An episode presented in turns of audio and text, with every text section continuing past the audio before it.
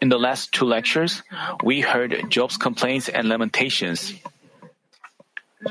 But, by the way, after hearing this message, some church members have confessed it felt like I was looking at myself through Job.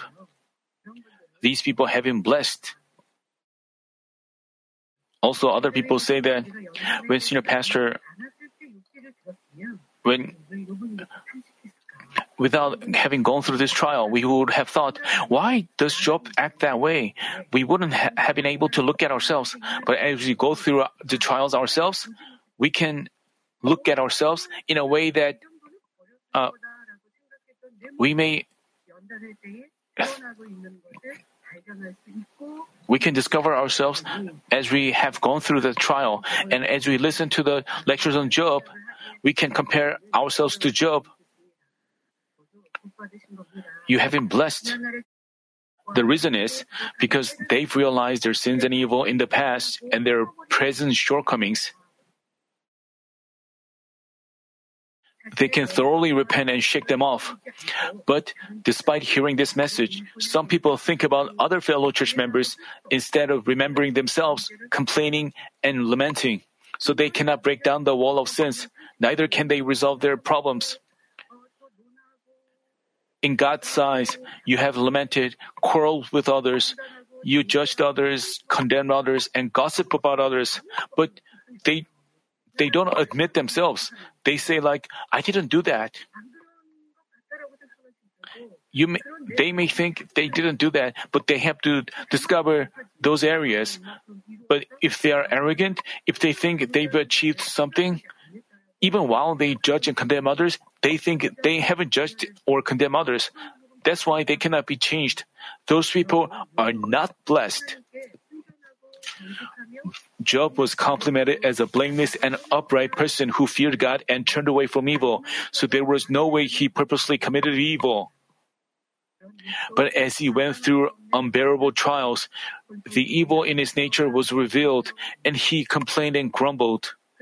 But even if we know we have untruth and evil, but don't cast it off, our attributes, lips, and thoughts are incomparably more evil than those of Job. We, we have to admit that we may be have such attributes. You know, Job was a person of the Old Testament time, and we are living in the end time. So, Father God looks at us with a lot of mercy.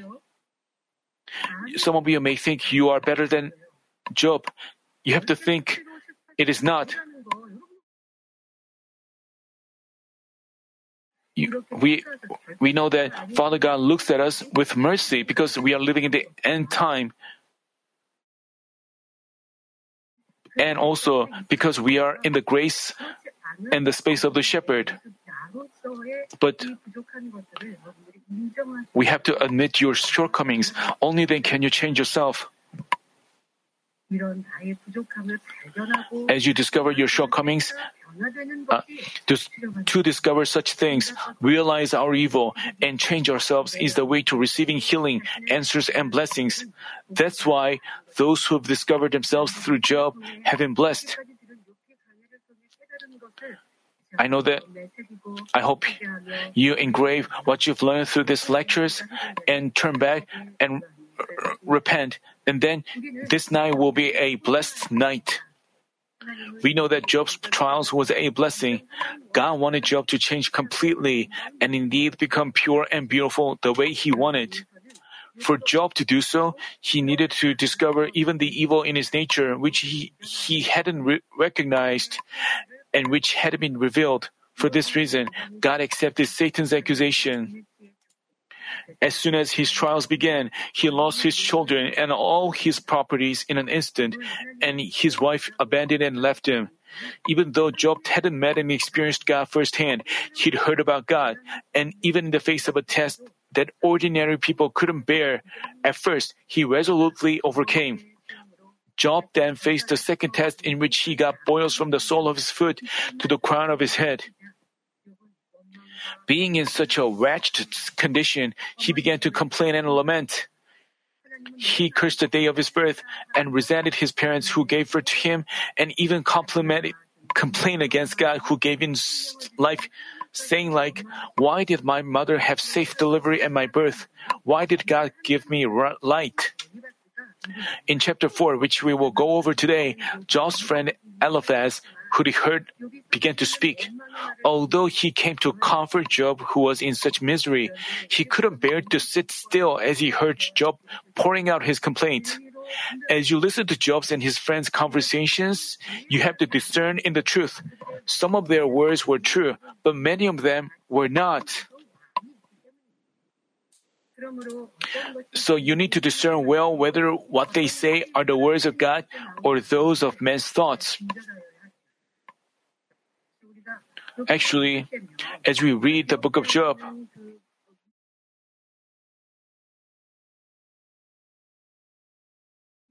we may find some sentences right or other sentences wrong. Before, we couldn't discern well, but as we have listened to senior pastors' lectures on Job, we could understand and exactly discern what that is. And we can discern whether their words are right or not. It is very important to discern things. The same goes in your life. What we hear is not always right. When someone comes up to us and says words, and they, it seems like they say the truth, and then, but we cannot discern the truth. Uh, we can d- discern things, and people, but people don't realize it. But as we read the book of Job, we previously we could not discern things. This, and in our life, when someone comes up to us and says things, not every information they share with us is true. Some of them are true and others are not true.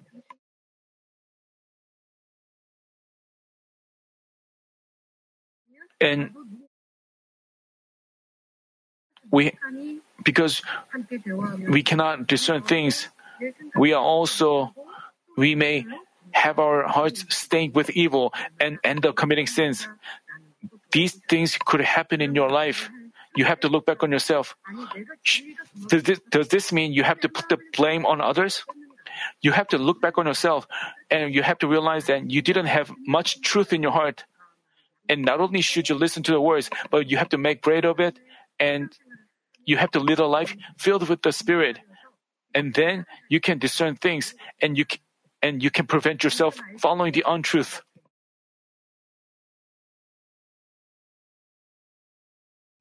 Some you have to discern what In doing so, I'd like to suggest that you also find out which of your words were wrong according to the truth and how they were piled up as sins and caused Satan's works. You know, as we look at the conversations of Job and his friends, some of them were true and some of them are evil words. The same can be applied in our life. And Job's friends, I mean, what Job said, when Job said about the the same goes for your words. After you said something, you could have and you have to check your lips and repent and turn from your ways. Some words are seemingly not wrong in light of the truth, but they can but they can turn into evil words as they are uttered with evil intentions. Hopefully, this message will help you precisely discern between truth and untruth, and you will have a blessed time to take good points from the words of Job's friends and cast off, cast off bad ones from them. As Job resented his birthday and parents, one of his friends, Eliphaz, couldn't bear it and began to speak first. Chapter 4, verses 1 and 2 say, Then Eliphaz Temanite answered, If one ventures a word with you, will you become impatient? But who can refrain from speaking, becoming impatient? Becoming impatient here refers to feeling displeased. Eliphaz meant to say, Job, hearing what you say, I cannot bear it anymore. I need to give you a piece of advice. Even if you may feel displeased, I have to give you a rebuke. As I mentioned earlier, in Job's and his friends' remarks are many words coming from their own thoughts and not agreeing with God's will. God had even these words recorded because they are necessary. Eliphaz was displeased and hurt by Job's words. Hearing his words, he felt like Job wasn't a person he'd known. Because he thought that Job's words and deeds were totally wrong and made no sense, he got upset with him. But Eliphaz's reaction, I mean, do you think it was a, do you think how Eliphaz reacted was right according to the truth? Because Job resented God and spoke evil words, do you think it was okay for him to point out his faults and try to stop him from speaking? It was no, it was not right according to the truth. James chapter 1 verse 19 says, This you know, my beloved brethren, but everyone must be quick to hear, slow to speak, and slow to anger. And Matthew chapter 1 verses 1 and 2 say, Do not judge so that you will not be judged. For in the way you judge, you will be judged. And by your standard of measure, it will be measured to you. In many parts of the Bible, God tells us not to judge. The reason is, it is only God who can weigh man's heart. While a person hates someone in his heart, he may say he loves him with his lips. Conversely, while he loves him in his heart, he may say to him, I hate you. Also, there are people who claim that they don't lie, but actually they are good liars. We can see people passing judgment based on others' outward appearance and making a mistake, but God is never deceived. Th- these things happen many times, even as a pastor, even as a church worker. They say like, this is, they say like, this is true. I love the church and the shepherd. Would you believe him just because he says he loves the church and the shepherd? You have to look at their fruits. But if you cannot discern it and just follow what they say, you commit sins. But you have to know how stupid that is if you have done so. If you cannot repent of that, how could you uh, break down the wall of sin if you cannot discern these things? Even as a pastor or even as a church worker, you are not right according to the truth.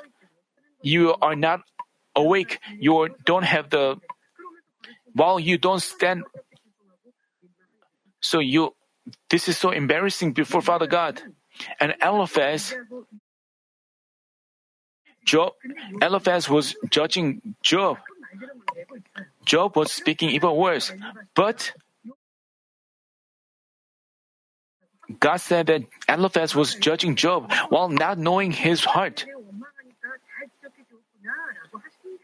God didn't say that, Eliphaz, you're doing a good job because Job resented me. it was Eliphaz was being emotional and he pointed out Job's faults and God Eliphaz misconceived that only his thoughts were right and intensely criticized and judged Job, but his words carried ill feelings. As we find from Job's disputes with his friends, which will continue.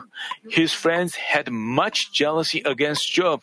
This is why they took advantage of his hardships and judged and condemned him, revealing their ill feelings, evil feelings.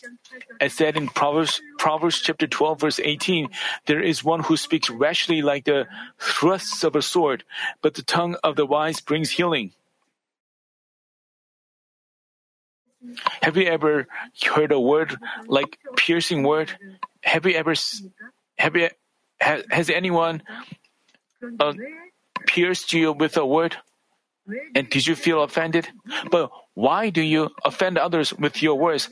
Why ha- you have to do the same to others? You may say, because the other person attacked me, I also attack him back. But the man of truth, as a man of God, why should we do so? You know, Job was filled with evil feelings, but should we attack back with evil words? In such times, we have to keep calm and wait. wait. We have to do. Let's say you want to share the gospel with your spouse, but if you get angry, if you, I mean, if you your husband says like, "Do you do you believe such a thing?" and he refuses to listen to you, but what would you feel? Would you feel upset? Would you feel provoked? Then you will get into an argument. While you try to share the gospel, you feel upset, and your husband also feel upset. And you may also think to yourself, you will end up in hell. In that way, you cannot share the God, you cannot evangelize your family. Even when the another person speaks evil words to you, while the the other another person does not accept your word, you have to you just you have to move his heart. You have to wait for the good time and but right now, if the other person uh, acts reacts in evil and rejects to rejects your word, if you continue to try to say something to you, you will get into an argument and you also feel even more upset. But there are people who put the blame on others.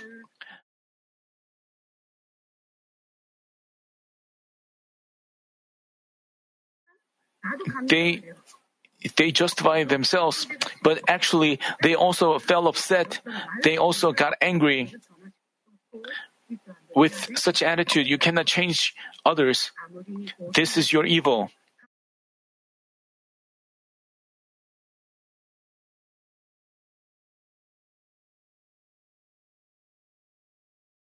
No matter how right our words seem, if they carry ill feelings, we cannot open the door to another person's heart.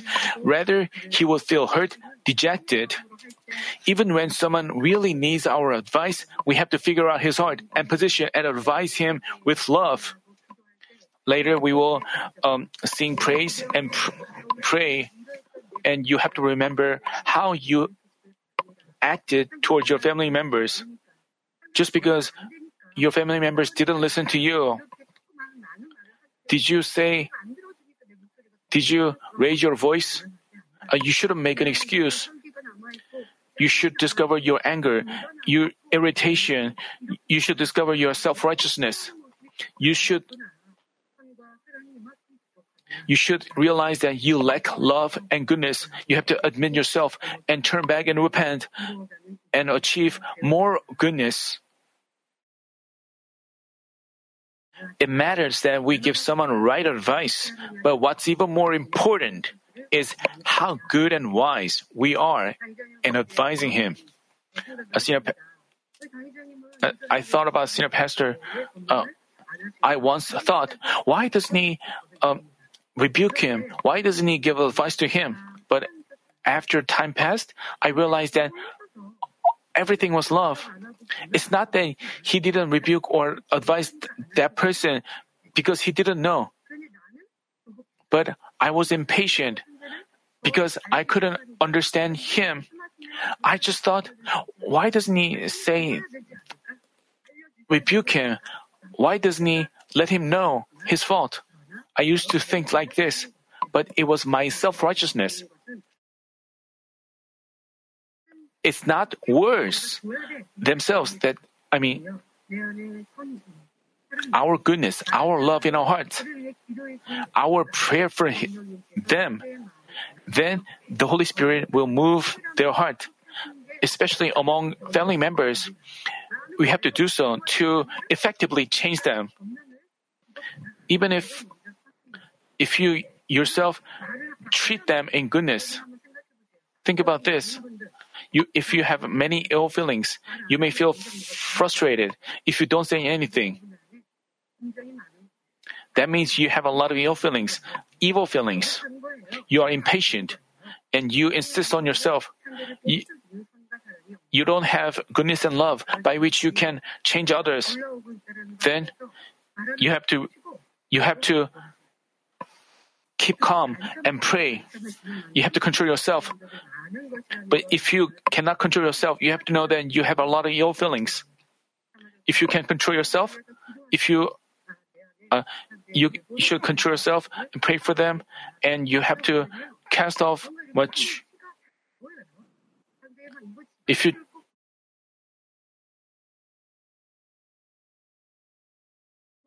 if you embrace them with love, you you can have a better relationship with a broader heart. So I thought about that, pointing pointing out others' faults.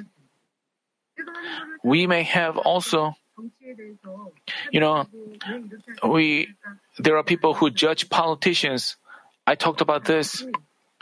All politicians tried their best, but their fruit, their outcome, may not be the one that we like. Even though they try themselves, uh, the environment may not be. As for myself, as I oh, work, so people could, people also could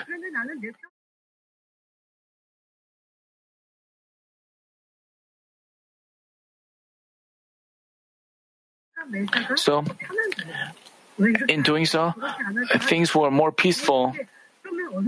We may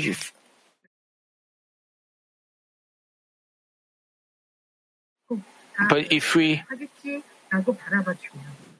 if we trust others uh, and believe them to and when the Holy Spirit works, they can realize themselves and change. This is the power of love. But without love, if we just rebuke others out of our self righteousness and attack them, peace is broken. So, in your families and with people around you, you have to look back on yourself and repent. In advising Job, Eliphaz described what kind of life Job lived before in chapter 4, verses 3 through 5, Behold, you have admonished many, and you have strengthened weak hands. Your hands have helped the tottering to stand, and you have strengthened feeble knees. But now it has come to you, and you are impatient. It touches you, and you are dismayed. Because what Eliphaz said it's, it may sound like Eliphaz was complimenting Job, but actually it was not. Actually, he was saying, You did so in the past, but what about now? Because Job lived an upright life, he was able to admonish many. An upright life can be characterized in various ways being diligent, not being lazy, following the right way, not going the way of the wicked, not practicing lawlessness, and not pursuing sins that violate the truth. Also, an upright person would live a life in which his words and deeds co- coincide. He doesn't deceive himself as well as others. He doesn't get trouble he doesn't get double-minded or act in crafty ways. He puts what's in his heart into action, and he demonstrates deeds that are right in the truth. Because Job led this kind of life, he could teach others and guide them onto the right way. In the passage, weak hands signifies having lost one's energy and zest for life. Job advised and guided those who have lost their energy and zest in life so they could gain strength and courage. Also, the tottering represents people who've fallen and given up on life.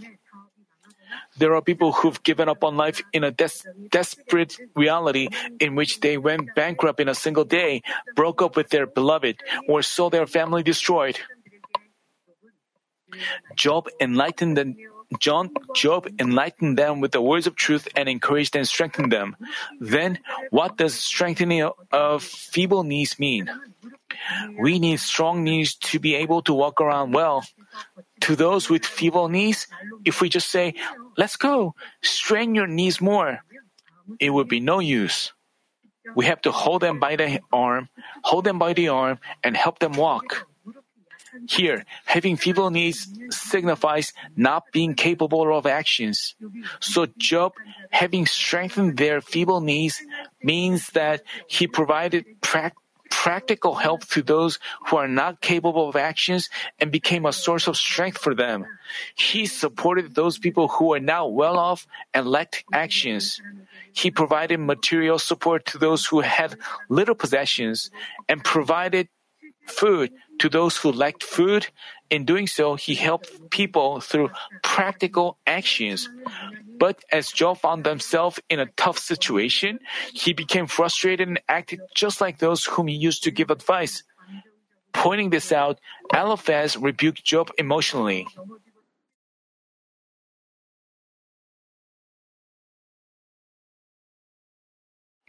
Job used to advise people, and Eliphaz said to Job, I mean, you used to advise people, but why are you resenting God?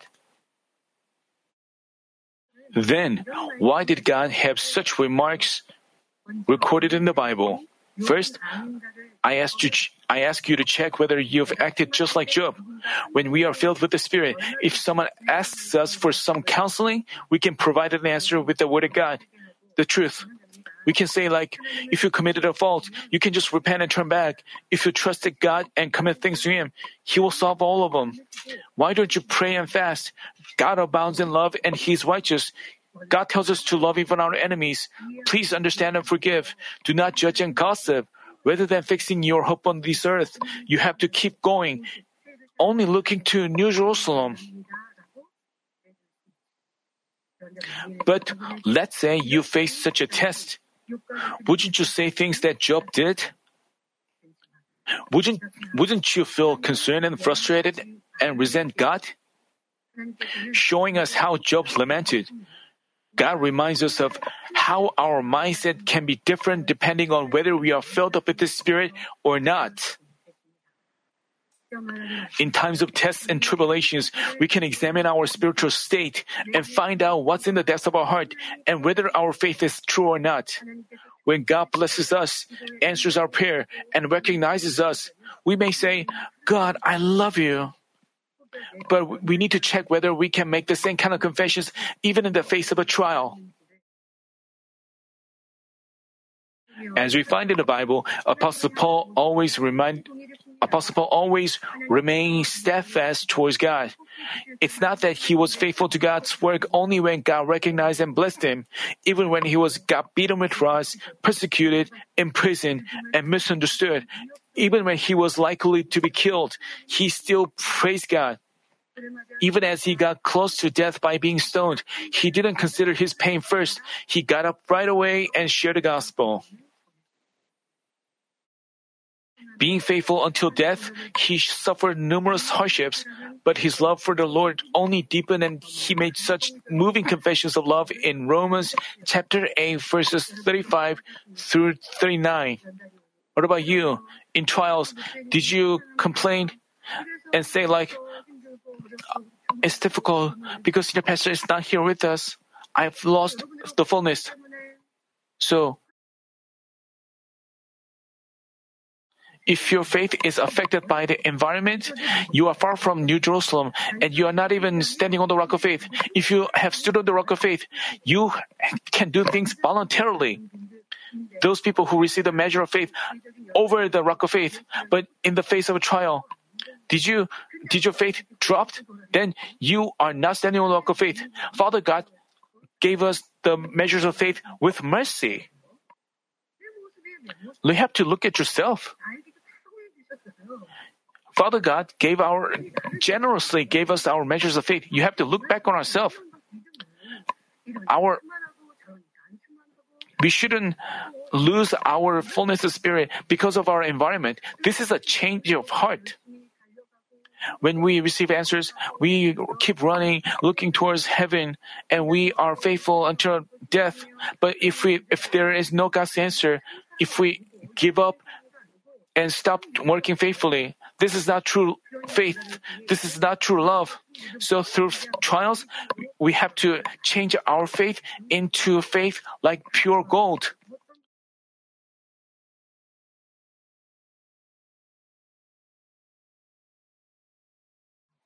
Paul didn't resent God in any circumstances. Instead, he stayed thankful and joyful. You, you have to compare yourself to Paul. This is the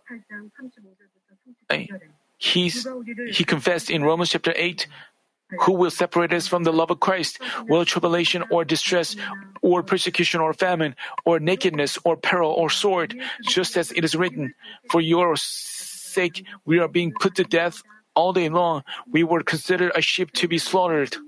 But in all things we overwhelmingly conquer through him who loves us, for I am convinced that neither death nor life, nor angels, nor principalities, nor things present, nor things to come, nor powers, nor height, nor depth, nor any other created thing will be able to separate us from the love of God, which is Christ, in, which is in Christ Jesus our Lord.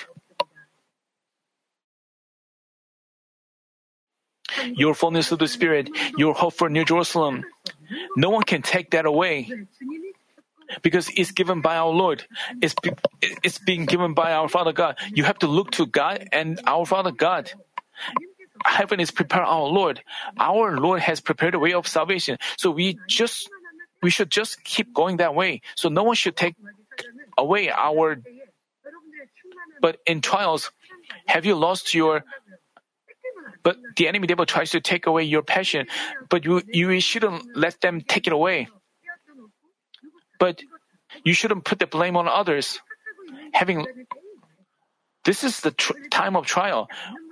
Uh, but if you have, haven't blamed others,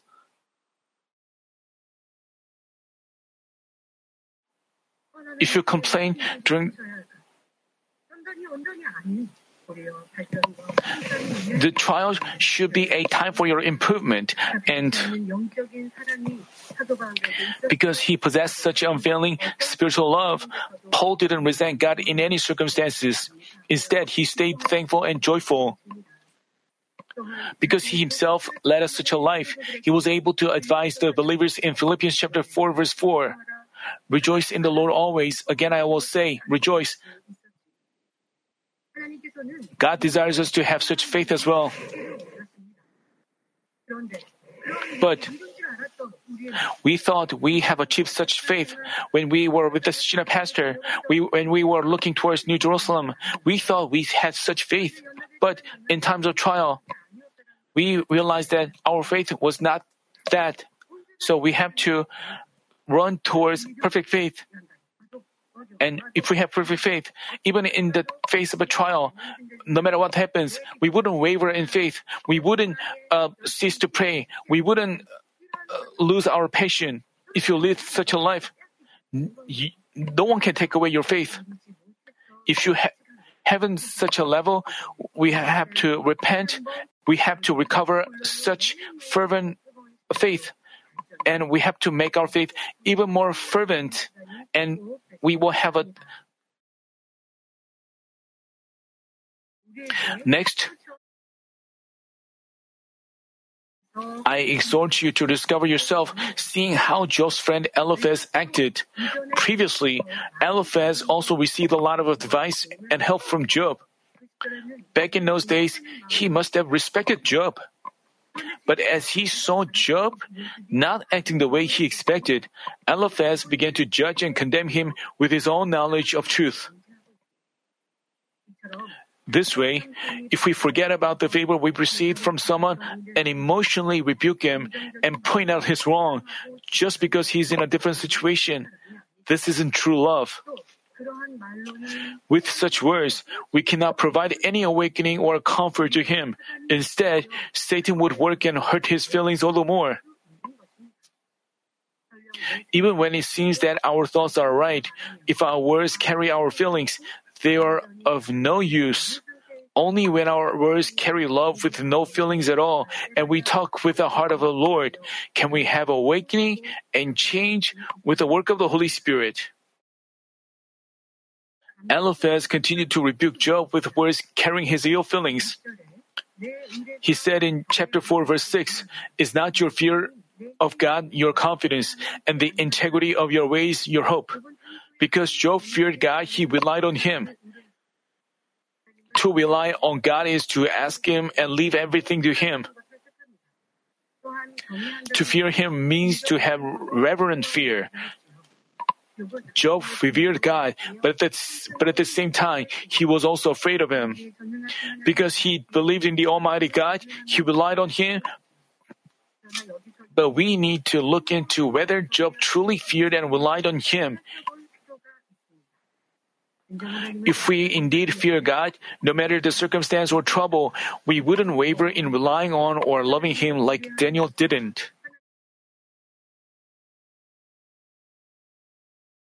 Even while knowing that he would be thrown into the lion's den, if we pray to God, Daniel steadfastly prayed. He didn't pray in concerns and grief, saying like, My life is being threatened as I try to keep God's will. But he offered a prayer of thanksgiving in peace. We find in Daniel chapter 6 verse 10, Now when Daniel knew that the document was signed, he entered his house. Now in his roof chamber he had windows open towards Jerusalem, and he continued kneeling on his knees three times a day, praying and giving thanks before his God, as he had been doing previously. Because he acted according to God's will out of love for him, he only gave thanks regardless of whether he would live or die. But what would but what would Job have acted if he had been in Daniel's situation? He would have complained and lamented like, God, why do you have me become prey to lions? I've relied on you, not ceasing to pray till the end, but why don't you protect me? But if we indeed fear God, we would keep the word of God like Daniel, no matter the circumstance. Also, if we believe that there is nothing impossible with God, we can rely on Him in all things. Job had hoped that his deeds would be found. Job had hoped that his deeds would be found perfect before God. Being Job's friend, Eliphaz had talked with Job, so he was well aware of Job's such hope. That's why he asked Job, like, Isn't the integrity of your ways your hope? But in the face of a test and a hardship, Job acted in ways completely different from his previous words. So Eliphaz continually pointed out Job's such blemishes. You used to say that. You used to have such hope. But why? How are you acting acting now? Job, Eliphaz was pointing out his blemish. Namely, Eliphaz argued against Job in a rebuking tone. Job, didn't you have fear towards God and rely on Him? But hearing what you say, how could you say you relied on Him. If you truly fear God, you wouldn't say such words. Didn't you hope that your deeds would be found perfect before God? This, this was not the end. Here, we have to realize that if you pointed out others like that, if you have pointed out others faults like that, you have to repent. Of course, there were necessary rebuke. I mean, if you judge and condemn others, if you say things like, he used to have, if you have done so, you are just like Eliphaz. While even though some person, but God listened to your word, your words of judgment and condemnation, and Father God says that you judged and condemned him. Through that, you have created a wall of sin. Father God hates judging and condemning of others. If you have condemned and judged others, you, if you have found fault with others, but you yourself, I mean, but you yourself, it's just like the person you are judge, whom you are judging and condemning. You, if you have seen someone's shortcomings and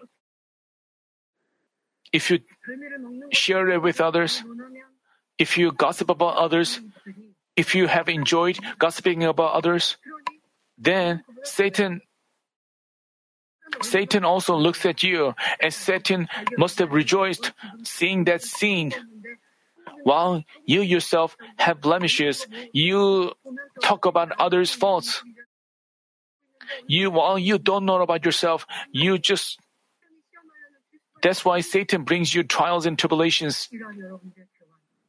such conversations, such judgments and con- condemnations. You have to check whether you have done so. This is arrogance before God. This is also sin and evil against. You have to turn and repent, and you have to stop doing that. Just you have to just examine yourself. You have to be busy examining and checking yourself, and you have to uh, repent about yourself. And while you look at the look at things that going out in the world, you shouldn't. You know, we just pray for for our country during the Daniel prayer meeting, and it's the trends of the world that people are becoming more and more evil in the end time. But as you look at that, you just think it this is the end time, just as Jesus said in the Bible. You shouldn't you don't have to feel anxious. You shouldn't feel distressed thinking, why the world is so evil. If you have goodness and love in you, you don't even want to hear them. Even if you happen to hear them, you can just discern things in the truth. While you have listened to a lot of uh, words, uh, when you didn't go through trials, you were in peace and you didn't even have to you didn't even have to. Uh, you didn't know you are a person who judge and condemn others, but during the trials, your evil is revealed, and you find yourself having judged and condemned others a lot. You have to discover them and repent thoroughly. Eliphaz questioned Job in chapter 4, verse 7. Remember now, whoever perished being innocent, or where were the upright destroyed? He meant that Job was perishing because he was not innocent and that he was being destroyed because he wasn't he wasn't upright. Romans chapter 6 verse 23 says, the wages of sin is death. And Colossians chapter 3 verse 25 says, for he who does the wrong evil, uh, but he who does wrong will receive the consequences of the wrong which he has done. As said, a person doesn't perish without while being innocent. If he meets with some disaster, accident, or a problem, there definitely is a root cause for that, which is sin or unrighteousness. As for Enoch and Elijah, because they never committed sins or unrighteousness on this earth, God walked with them and protected them. Eventually, they were lifted up to heaven alive without seeing death. We find in Proverbs chapter 2 verse 7, He stores up sound wisdom for the upright. And in Proverbs chapter 10 verse 29, the way of the Lord is a stronghold to the upright. As we can see, the Word of God obviously promises us that He would be with the upright and righteous and lead them onto proper, prosperous ways. Thus, Eliphaz's question, where were the upright destroyed, is a word of truth. Eliphaz didn't know well the word of truth, but because he believed in God like Job did, some of his words were right. But what mattered was, the problem was, with what kind of heart Eliphaz said those things. If we find a person in a test or tribulations and say to him, Repent immediately, you are in such trouble because you have sins, don't you? This isn't love, but an attack. Thus, if you have a disease or a problem, it's natural that you uh, repent and turn back. But if you pastor should help a person discover the reasons, but even in doing so,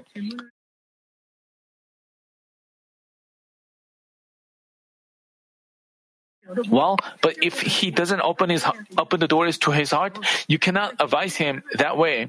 Then he would feel offended. And Eliphaz was pointing out and saying to Job in such a way.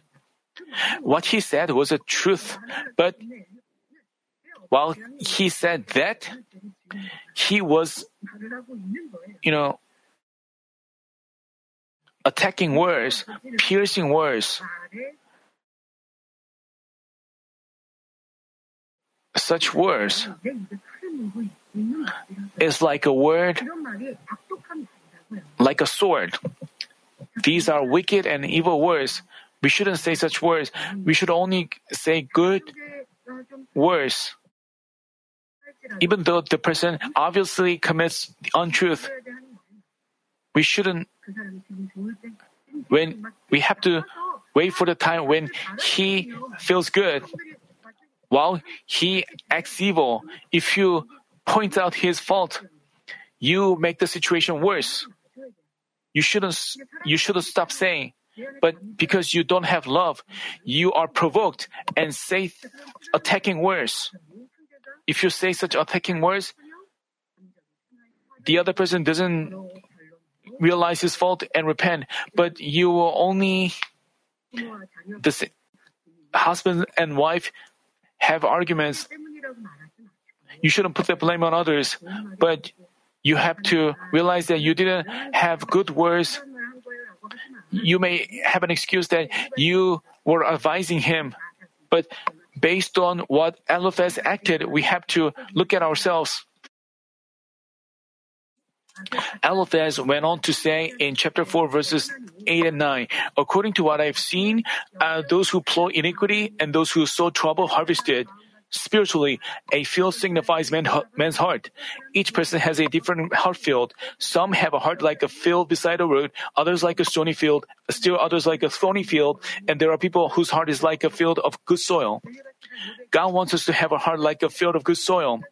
When Eliphaz said to Job, Those who plow iniquity and those who sow trouble harvested, his word itself was right. If we plow iniquity and sow trouble, we cannot but harvest it. But the problem was, Eliphaz judged Job's heart to be that evil. He was judging him to be that evil. The sentence he was making, uh, Eliphaz was saying, because you are so evil, because you're so trouble, that's why you are in trouble. He was judging, he was judging Job like that. As he saw Job tormented with boils, Eliphaz was convinced that Job sowed evil and harvested it. Verse 9 says, By the breath of God they perish, and by the blast of his anger they come to an end. Here, the breath of God represents the word of God, and the blessed of his anger uh, and the blessed of his answer signifies what God hovers in his heart. If we interpret Eliphaz's remarks in verses 8 and 9, he basically said, Job, I've thought about this over and over, and I'm convinced that because you plowed iniquity and sowed trouble, you've harvested the fruits of what you have sown. People of this kind perish by the word of God, and they come to an end by what God hovers in his heart. In saying so, Eliphaz made himself a judge and condemned Job to be an evil man.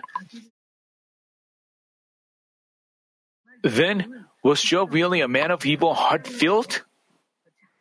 No, he had a he had a heart like a field of good soil. He was a blameless and upright man. He didn't plow iniquity but good, neither did he sow trouble. Job complained and lamented not because he had an evil heart filled, but the reason was he hadn't truly realized the truth and had an experience of meeting God. As I said earlier in the last section, because Job misunderstood God, he was. It's not that Job plowed iniquity. So, the way Job's friends considered Job and the way God acknowledged Job were totally different.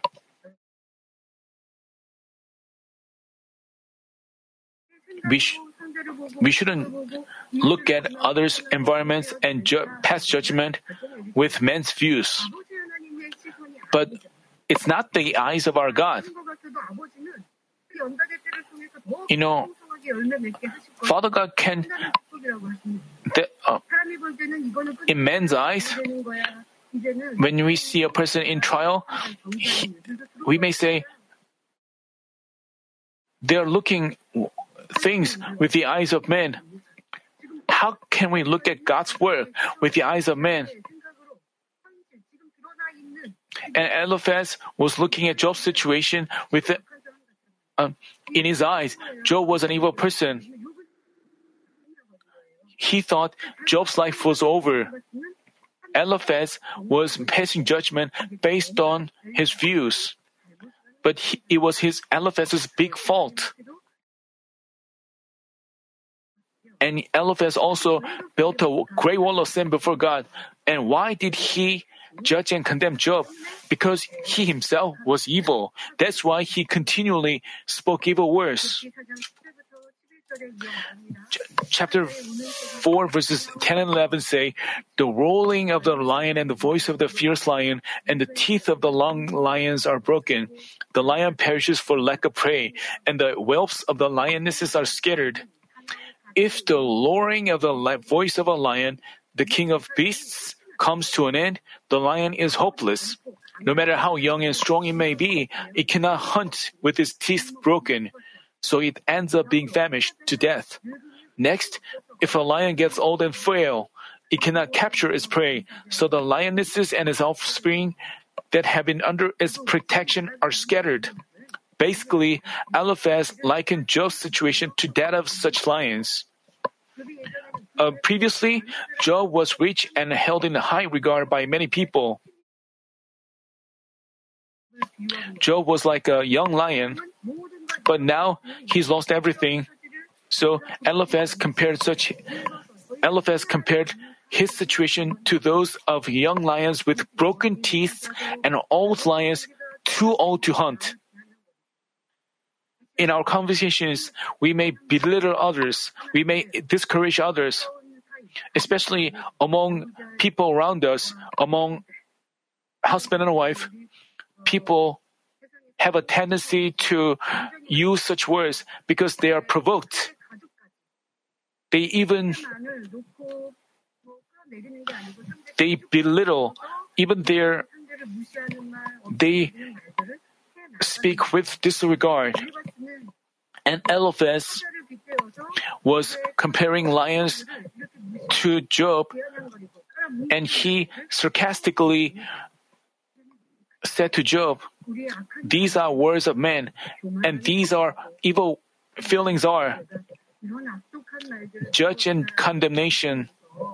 We have to know how evil they are, and we have to look, take a look back at our life and how we acted towards our spouse, towards our brothers and sisters, towards our co-workers. We have to check whether we have been provoked and distressed others. If you have done so, you have to repent before God and recover your relationship with others. Only then can you have perfect repentance before God.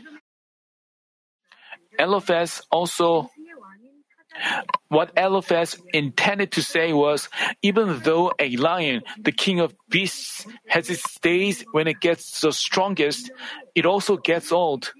Likewise, man's life has ups and downs. We are helpless before our destiny. In his sentence, he compared Job to a lion without teeth. He spoke of Job's situation with such disregard and he also talked about uh, how things work in man's life, and he involved his own thoughts. This remark is also about how things go in the world. He meant that according to our destiny, there are times for this and times for that. Even out in the world is a saying like, every cloud has a silver lining, which means that even in hardships, if we wait for the time, good days will come. And they also say that everyone has to live out his destiny, which implies that we are helpless before our destiny. And Eliphaz say to Job, "You had good times, and you are now going through bad times, but you have to accept it. But you are going through, you are reaping, harvesting, according to what you have sown." But this isn't right according to the word of God. God promises that He will protect us from all diseases, sets us above all nations of the earth, bless us to land but not borrow, and make us the head but not the tail. Exodus chapter, I mean,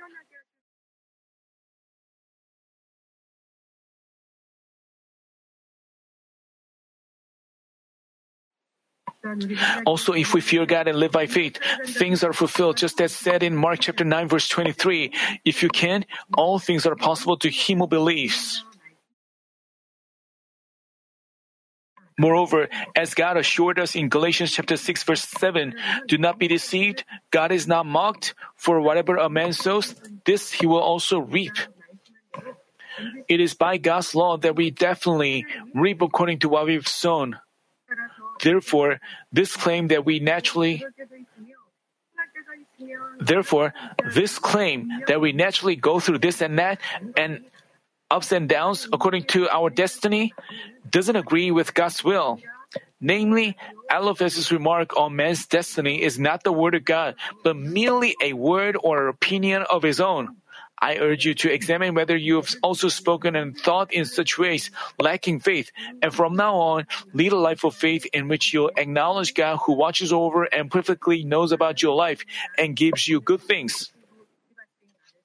Today, while examining the words of Eliphaz, Job's friend, we've, dis- we've discerned between the word of truth and the word of untruth. No matter how true our words are, if we are if they are mixed with ill feelings, they cannot enlighten or move others. We've also had a time to realize how we can make an error if we judge others only by their appearance and how evil that is. Obviously, uh, Job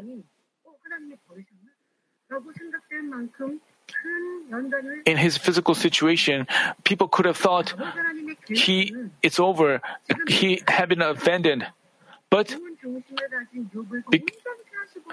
in order to make Job more perfect, God allowed that situation, and in order to bless him more, it was all under God's plan. But people didn't know, and Eliphaz didn't know that.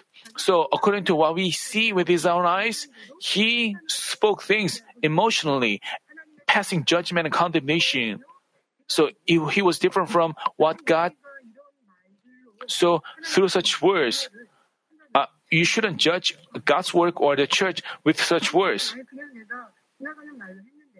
You, you may say, I just say things without much thought. I mean, novice believers, uh, but if you have faith, if you have witnessed God's power, if you fail to look at things with faith, if you didn't see things with the eyes of God, if you don't know things, you have to keep your mouth shut. You shouldn't say anything. While not knowing God's will, you shouldn't say this is wrong or this is fault. Why do you have disputes? Why do you have discussions? And why do you share such things with others? That means you sympathize with other. If you don't know things, you have to keep your mouth shut. We don't understand God's will and God's providence, then you have to silently pray. Why should you have debates about that. That creates a great wall of sin before God. You have to know that judging and condemning, God detests it. It's we make ourselves a judge by passing and judge, condemning others. What about if you have judged the shepherd? It's really, if you have done so, you have to thoroughly repent Jesus said in Matthew chapter 7 verses 3 through 5, Why do you look at the speck that is in your brother's eye, but do not notice the log that is in your own eye? Or what can you say to your brother, Let me take the speck out of your eye, and behold, the log is in your own eye. You hypocrite, first take the log out of your own eye, and then you will see clearly to take the speck out of your brother's eye. Here, the log signifies a major sinful nature in heart. Only after we take the log out of our eye can we look at all people with the heart and eyes of the Lord and see them accurately. A person with roots of major sins and evil in his heart does not cover a small fault of others, but rather quickly reveals and points it out. Of course, there are times when we should point out others' faults with love in order to correct them. But if there is a log in your eyes, we point them out with evil like Eliphaz did, so we may give them pain and make them stumble rather than enlightening them. However, if we have spiritual love, no matter how offensively another person acts, we won't hate him or have ill feelings towards him, but we will cover it with love. Since we don't have a log, we only see his good points, understand him according to his faith, and praise for him with pity. Therefore, realizing that we see a realizing that we see we see a speck of others because we have a log in our eyes, we should take the out we should take out the log out of our eyes first. As we do so, as Ephesians chapter 1 verses 18 and 19 say, I pray that the eyes of your heart may be enlightened, so that you will know that what the hope of his calling, what are the riches of the glory of his inheritance in the saints, and what is the surpassing greatness of his power towards us to believe. These are in accordance with the working of the strength of his might the eyes of your heart will be opened, and we will be able to understand everything even more clearly, both spiritually and physically. You may say, why didn't I have spiritual discernment? Well, you may have regrets about not having spiritual discernment. That's because you haven't made bread of the word. You have just have the word as knowledge, but you didn't make bread of it. Some people, you know, they seem to know a lot of word of truth. It, it seems that he has spiritual discernment. He analyzes about other people. He doesn't know that he is judging and condemning others. When did God allow us to judge and condemn others? But why do you have to analyze a person's situation like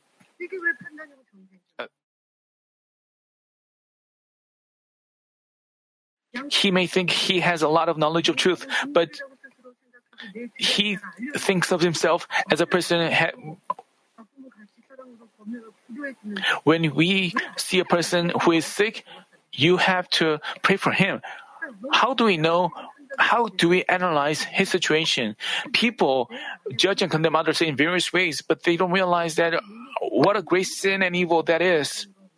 And they don't know that they are just like Eliphaz when another person is in trial. And we may think we are better than him, but our Father God, you know, Eliphaz, in God's eyes, Job was much better than Eliphaz. But if you see a person who are analyzing this and that, you have to discern things. If you hear things like, he is going through trial because of this, because of that, uh, you have to discern things with the word of God. You don't have to listen to you have to check whether you have judgment and condemnation, whether you have gossip about others. You have to admit that you have to. If we cast off sins and evil and become sanctified, we can accurately discern a person's heart or things behind a situation. If you really can discern things, you don't have to share it with others.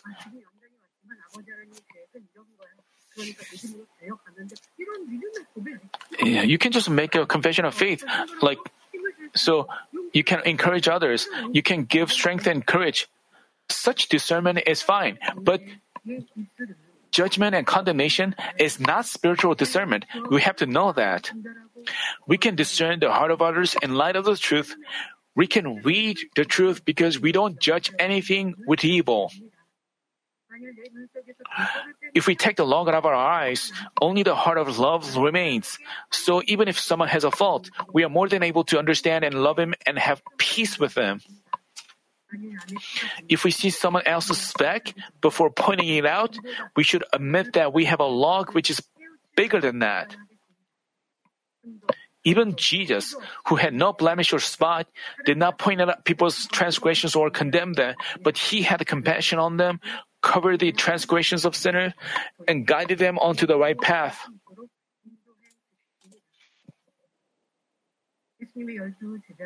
The tw- among twelve disciples, uh, Jesus foreknew that Judas Iscariot would betray him. He knew that Judas was stealing from uh, the treasury box, and he taught his disciples and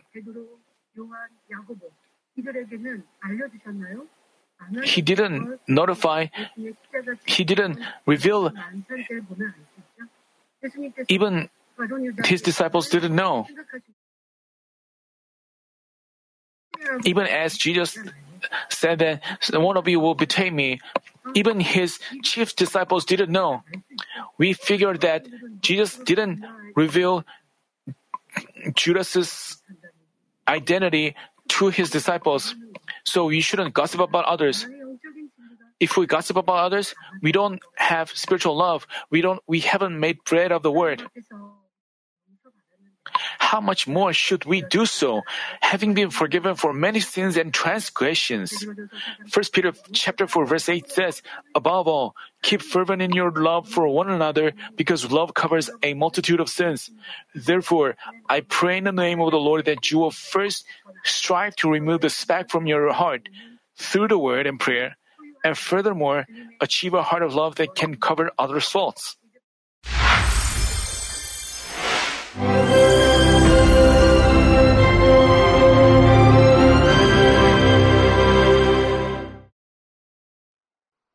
Hallelujah. Almighty Father God of love. Please lay your hands on all brothers and sisters receiving this prayer here in attendance. Lay your hands on all the members of the branch churches and local sanctuaries, and all the GCN TV viewers, and those who are watching via satellites, cables, and internet all over the world, transcending space and time.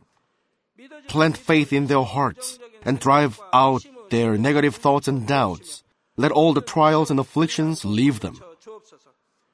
By the fire of the Holy Spirit, from head to toe, scorch their sick and affected parts, including all cells, tissues, and nerves, all internal organs and intestines. Let the light of creation come upon them.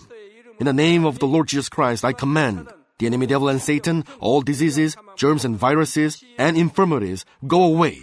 Let the light shine on them scorch their incurable and long-term diseases by the fire of the Holy Spirit. Burn all kinds of endemic and contagious diseases like malaria. Be cleansed and made well.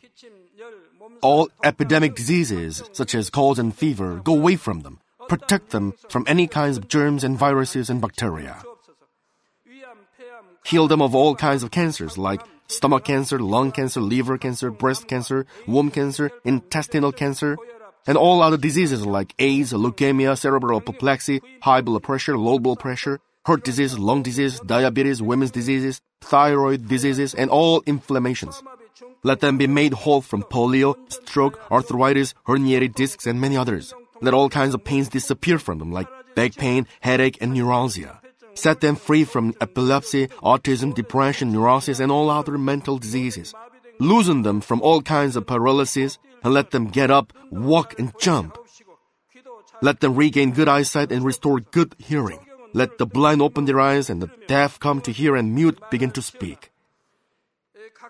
Heal them of after effects of all kinds of accidents. Restore their ruptured and broken bones. Restore them from burns and let the heat and burning sensation go away from them. Father, let there be no scars left. Be cleansed from all kinds of drug addictions and poisoning. Father, regenerate dead nerves, tissues, and cells, and bring the dead back to life. Father, please bless them to conceive a baby. Bless them to conceive a baby. In the name of the Lord Jesus Christ, I command the enemy devil and Satan, the ruler of the air, the evil forces, and their servants go away from them.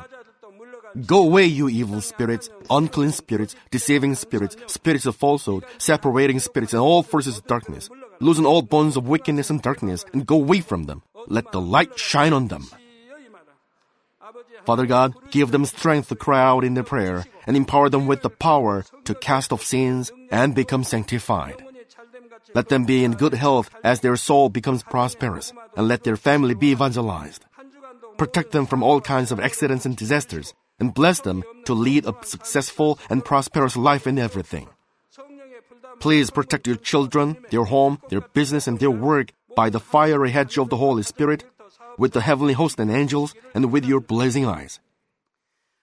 Give students wisdom and understanding, and fill their hearts with more passion and desire for study. Keep their hearts and minds from worldly things, and plant into their hearts more fervent love for God. Bless your children and let them give glory to you in everything they do, whether they eat or drink or whatever they do. Let them confess and testify to the living God. I've met God, I've experienced God, and received His answers and blessings. Father God, thank you. Let all glory be to you alone. In the name of our Lord Jesus Christ, I pray. Amen.